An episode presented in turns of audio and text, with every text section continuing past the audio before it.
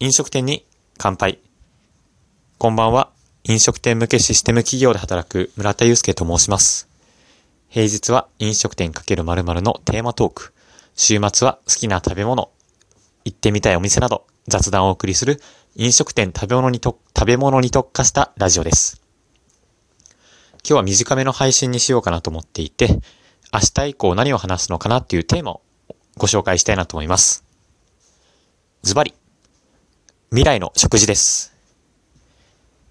今ニュースで昆虫食であったりとか、あとは、代替肉っていうワードが少しずつ広まっているのかなと思っていて、それ、それがなぜ必要になっているのかとか、日本で食べられる場所があるのかどうかっていうことをお話ししていきたいなと思います。うん。まあ、食事のあり方っていうのは常にこれからも変わっていくと思うので、どんな世界が待ってくるのか、待っているのか、皆さんと一緒にワクワクしたいなと思います。